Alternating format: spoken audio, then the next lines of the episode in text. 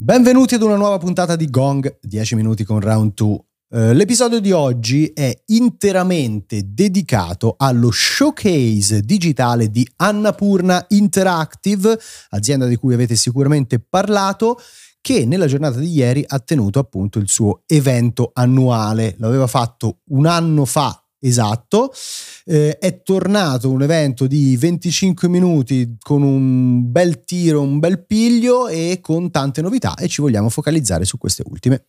Assolutamente sì, vogliamo anche evidenziare, come sta, stavi dicendo già tu Francesco, che un anno fa c'è stato il primo evento, oggi il secondo, ma hanno anche un po' canonizzato questa formula perché nei saluti hanno detto ci rivediamo tra un anno, quindi ufficialmente Annapurna eh, ha inventato, diciamo, il suo modo di comunicare che sarà annuale, salvo poi avere spazio anche all'interno di altri contesti. Ricordiamo per esempio due titoli che ci avevano molto colpito negli scorsi mesi, che non si sono rivisti ieri, che sono rispettivamente Lorlai and the Laser Eyes, visto durante il eh, Nintendo Direct dello scorso giugno, e soprattutto Cocoon, eh, uno dei punti più alti della conferenza Microsoft. Sì, lo avevamo citato fra i tre titoli che più ci erano piaciuti di quella conferenza. Esatto, questi due giochi, insieme anche ad altri che erano stati annunciati in passato, non sono tornati a mostrarsi nello showcase di ieri, che durante però questi venticinque minuti molto ricchi ehm, hanno, diciamo, avuto spazio, hanno mostrato spazio sia per eh, nuovi annunci, titoli mai visti, che per alcune conferme, partendo sì. anche, vorrei partire proprio da questo, l'idea eh, di Annapurna secondo me anche un po' di coccolare la sua line-up, sì. nel senso giochi già pubblicati altrove, magari in esclusiva, penso per esempio a Solar Ash, eh, che hanno avuto fortuna su altre console, oppure Outer Wilds, riproposti con aggiornamenti gratuiti per la next gen, pubblicazione magari nel corso dell'inverno su piattaforme diverse, tanti eh, all'interno di Game Pass, segno di un'evidente sinergia sì. tra Microsoft e la stessa Annapurna, che secondo me, a prescindere dalle novità di cui poi parleremo tra poco, è comunque un bel segnale di chi inizia ad avere una line-up definita, un catalogo che ci sta anche portare altrove per eh, dare importanza a giochi che comunque un valore ce l'hanno e si stanno posizionando proprio a livello di branding molto bene. Sì, sì, lo stanno facendo, hanno i loro pilastri, i loro giochi cult. Mi viene da citare, oltre a quelli che hai già citato tu, anche What Remains of Edith Finch, che è una delle avventure narrative secondo me più belle degli ultimi tempi, e anche un altro prodotto di cui però magari parliamo dopo perché è legato invece ad un nuovo annuncio. Quindi stanno sicuramente facendo una strategia di branding che è votata anche alla valorizzazione di, di quello che hanno pubblicato ne, negli anni scorsi. Strategia di branding che riguarda secondo me anche la selezione un po' di prodotti che finiscono sotto l'ala di Annapurna, che lo ricordiamo è un'azienda di publishing, quindi eh, sta semplicemente pubblicando e facendo comunicazione.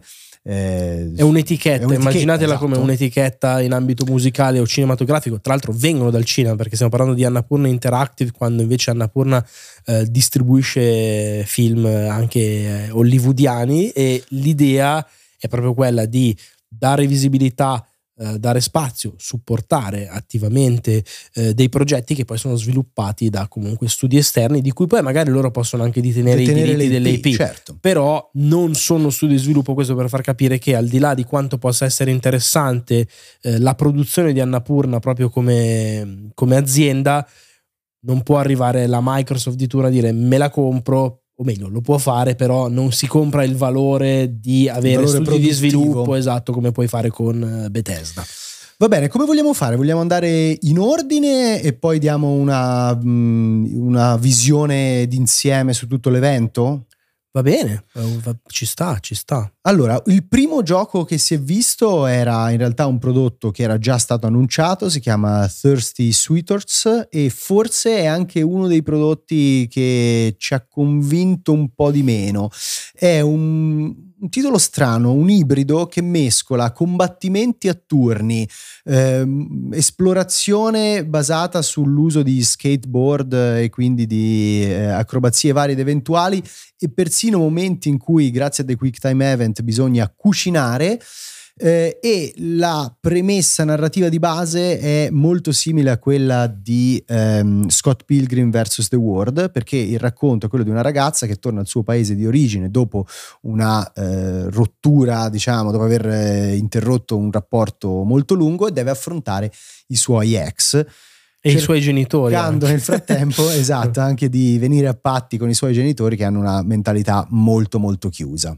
È un gioco che ha un, profonde radici nella cultura indiana, nell'idea anche di eh, persone immigrate che vivono in un paese diverso, quindi il contrasto tra magari le nuove generazioni che si adattano a un contesto eh, più aperto, più occidentale, e invece eh, l'autorità, diciamo, genitoriale che capisce poco eh, certi modi di fare. Sembra un titolo incredibilmente sopra le righe, con un sistema di eh, combattimento narrativo a turni che onestamente non mi fa impazzire, perché è quel troppo che per i miei gusti stroppia un po', però capisco che invece possa avere eh, comunque un suo fascino, ed è eh, sicuramente un gioco con personalità ed evidentemente curato, che arriverà eh, anche a breve. Eh, adesso invece mi concentrerei, eh, saltando un po' avanti e indietro, su alcuni dei nuovi annunci che sono stati fatti. Sono stati fatti moltissimi in realtà nuovi annunci, alcuni però già più strutturati, cioè si è visto un po' di gameplay, eh, il nome del gioco, altri più che annunci veri e propri, esattamente come era successo l'anno scorso, sono eh, insomma delle dichiarazioni di intenti che raccontano la, ehm, il rapporto poi con alcuni team eh, già esistenti oppure pronti ad esordire, che eh, cominciano a delineare i tratti delle loro produzioni senza però avere magari neanche un nome ancora sì. pronto. Eh, il primo di questi in realtà riguarda Uh, un team di sviluppo che è salito alle luci della ribalta grazie a un prodotto di cui si è chiacchierato molto. Parliamo del team di Kentucky Route Zero. Sì, hanno mostrato un piglio anche quasi da studenti universitari, sì. cioè raccontando di come si sono appunto conosciuti eh, durante l'epoca del college a Chicago, un approccio profondamente indipendente ma anche interpersonale, nel senso che sono una squadra di eh, amici che di fatto si trovano a fare lo stesso lavoro. Non hanno parlato in maniera esplicita del loro prossimo progetto, hanno celebrato appunto lo sviluppo di Kentucky Route Zero, che eh, si è protratto per addirittura sette anni, con tre anni di più o meno pre-produzione o comunque di avvicinamento al settore di, dello sviluppo videoludico. Hanno solo promesso per il futuro un'avventura un po' più leggera nei toni e più ritmata, anche perché Kentucky Route Zero, stimatissimo gioco, è sicuramente in quel senso invece molto pesante, sì, sì, molto, molto meno esatto, cioè non, digeribile, non digeribile da tutti i palati, diciamo così. Eh, un altro di questi team invece si chiama Earnhole eh, e è un team esordiente composto in realtà da due persone. È stato molto bello come hanno raccontato la storia, perché questi due ragazzi si sono, diciamo, conosciuti eh, a distanza sul web e hanno iniziato a lavorare a questo progetto. Uno dei due faceva tutta la produzione di asset visivi e quindi tutta la componente artistica e stilistica, l'altro invece faceva coding. Del gioco ancora si sa poco, però sembra un progetto che vuole celebrare eh, l'estetica e la componente ludica degli Zelda classici, in particolare forse anzi di Wind Waker, che viene proprio citato come fonte di ispirazione. Wind Waker e Link to the Past, dicevo, che è quello past, che ha, esatto. ha motivato nei due. Tra l'altro c'era anche un momento un po' stile M T V Catfish, nel senso che loro due si sono conosciuti per tanto tempo ma poi incontrati per la prima volta, quindi c'era anche il momento con le telecamere di loro di quando si sono visti, e hanno raccontato, secondo me, Annapurna, delle storie dal punto di vista anche umano, oltre sì. che dal punto di vista strettamente produttivo e videoludico, e forse questo è anche uno dei eh, fattori forti del loro showcase, e se, aggiungo del fatto che vengono dal cinema, nel senso che secondo me C'era molto storytelling dietro questa presentazione. Bravo, c'è lo storytelling del processo produttivo, eh, eh, eh. non solo del prodotto. Visto sì, anche sì. nel gioco quello dei gatti, di cui non mi ricordo assolutamente il nome, comunque un gioco prodotto in Irlanda con un team in larga parte composto da eh, donne, con un approccio incredibilmente creativo, nel senso che sì, si sono viste delle immagini di gioco, ma si sono viste tante riunioni di produzione in cui loro stesse appiccicavano fogli su dei muri, disegnavano collage, cioè sì. un, un rapporto con il videogioco che prescinde dallo schermo, diciamo. Producevano proprio degli asset fisici, sì. quindi non degli asset manuali. digitali, manuali. Sì. Eh, il team in questione si chiama eh, Dream Feel. Non credo che il gioco abbia ancora un nome. Era un'avventura ma... narrativa con dei gatti antropomorfi. Esatto. E invece l'ultimo di questi team, eh, insomma, che sono stati protagonisti di queste featurette, si chiamano proprio, vengono chiamate proprio così anche sul canale YouTube di Annapurna, la Kojimata eh, Third ah, okay. no no è Third Shift, ah è vero, eh, tedeschi, che sì. sono tedeschi, esatto, e stanno sì. producendo un'avventura narrativa. Diciamo che il genere delle avventure narrative è probabilmente il genere d'elezione di Annapurna, eh, si vede che vogliono andare veramente in quella direzione. Sta producendo un'avventura narrativa che si chiama Forever Ago, eh, che ha protagonista un vecchietto, eh, sì, un, un, è un protagonista che, che rappresenta, diciamo, la terza età, e che decide di fare un viaggio alla riscoperta della natura di se stesso, con una sfumatura anche fotografica che permetterà appunto ai giocatori poi di scattare, diciamo, delle foto ricordo per comporre Into the Wilds col nonno. Bravo, esatto, Into the Wilds col nonno. Dicevo della Kojimata perché c'è stato un teaser di venti secondi sul prossimo progetto di Keita Takashi, con protagonisti un bambino e un cane, non si sa nient'altro, non si dicevano chissà quando sì. ne parleremo, when, where, eccetera eccetera. venti secondi lui... sei stato anche, insomma, sì, incluso anche i titoli e le esatto. cose.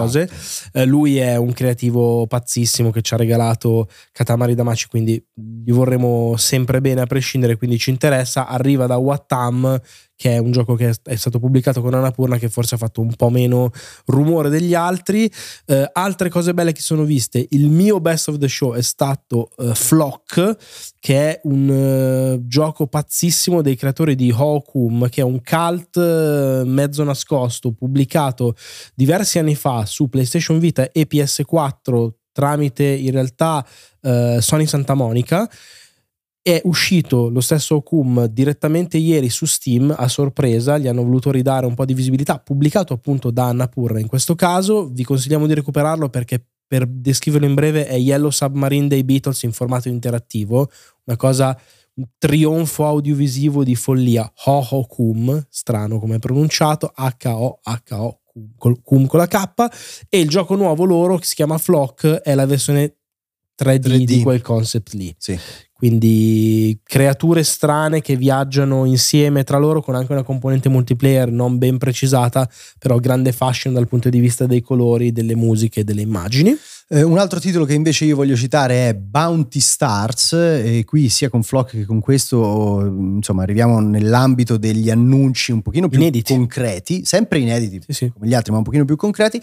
Bounty Stars, come il titolo forse lascia intendere, è un gioco che si ambienta in una versione Versione, nel selvaggio West, ma in una versione steampunk del selvaggio, del selvaggio West, o meglio un West con i robottoni. Si tratta di un gioco che mescola eh, action, eh, sparatorie eh, che sono appunto condotte a bordo eh, di questi mech. Eh, diciamo che sia a livello estetico che a livello ludico non è sembrato non è sembrata una produzione molto originale, non ha lasciato il segno come invece Flock che citava prima Marco, però, però è un bel tiro. Però sembra che il gameplay possa sì, essere sì, sì. piacevole, sembra avere una bella fisicità, quindi secondo me da tenere d'occhio. Chiudiamo invece sì. il, insomma, questa puntata del podcast con quello che è stato proprio l'annuncio di chiusura eh, dell'evento. Un annuncio, bisognerà aspettare ancora un po' per vederlo, perché si parla di eh, duemilaventiquattro addirittura. Eh, un gioco che forse è atipico se collocato anche all'interno della line-up di Annapurna, molto che, vero. È, che è molto artistoide, molto basata sulle emozioni. Qui invece molto si parla, wholesome, tra l'altro, c'è allegra, eh? Qua invece c'è il terrore di The Lost Wild, che è un survival in prima persona con protagonisti i dinosauri, dinosauri riprodotti in una maniera molto credibile, sono animali, non sono bestie eh, assassine, e eh, tu hai questo personaggio che è molto in stile Jurassic Park, sì. vive delle situazioni di evidente terrore con anche una grafica sicuramente molto ambiziosa. Sai che forse citerei però più survival horror che survival, perché se citi sì, survival viene in mente sì. la meccanica di recupero delle risorse, qua invece più stealth, sembra proprio... Eh, sì, sì, sì, andare a guardare al canone della sopravvivenza orrorifica, sì, più, più, più Alien Isolation. Bravo, che, più che Alien altro, Isolation. Sì, anche perché, come poi dicevano sul sito, non ce la fai ad affrontare un tirannosauro, cioè mediamente devi scappare, e quindi è stealth o comunque eh, grande attenzione, grande anche violenza, promettono, nel senso che eh, i dinosauri fanno male e si fanno male anche tra di loro, e c'è un mistero poi da, da svelare, quindi comunque anche lì non rinunciano a un po' di componente narrativa. È un titolo molto ambizioso, sicuramente il più ambizioso della loro line-up, sì. di cui sentiremo parlare in futuro, però in generale bravi, perché hanno, hanno trovato secondo me un loro posizionamento, e eh, dopo Devolver eh, sono un, secondo me un'isola felice all'interno del, del videogioco indipendente che può regalare soddisfazioni. Sono d'accordissimo, bella varietà, fra l'altro tanti prodotti, non me ne aspettavo così tanti, quindi sicuramente nei prossimi mesi e anni continueremo a parlare abbondantemente di Annapurna e dei suoi titoli. Anche oggi siamo andati un po' lunghi, ma ci sta per chiudere così la settimana. Grazie mille per averci seguiti, noi torniamo lunedì eh, con le notizie più calde del mondo videoludico. Venite anche a trovarci su Twitch, e se volete supportare il nostro progetto Round due, il modo migliore per farlo è proprio abbonarvi sulla piattaforma di Amazon o regalare qualche abbonamento. Grazie, buon weekend.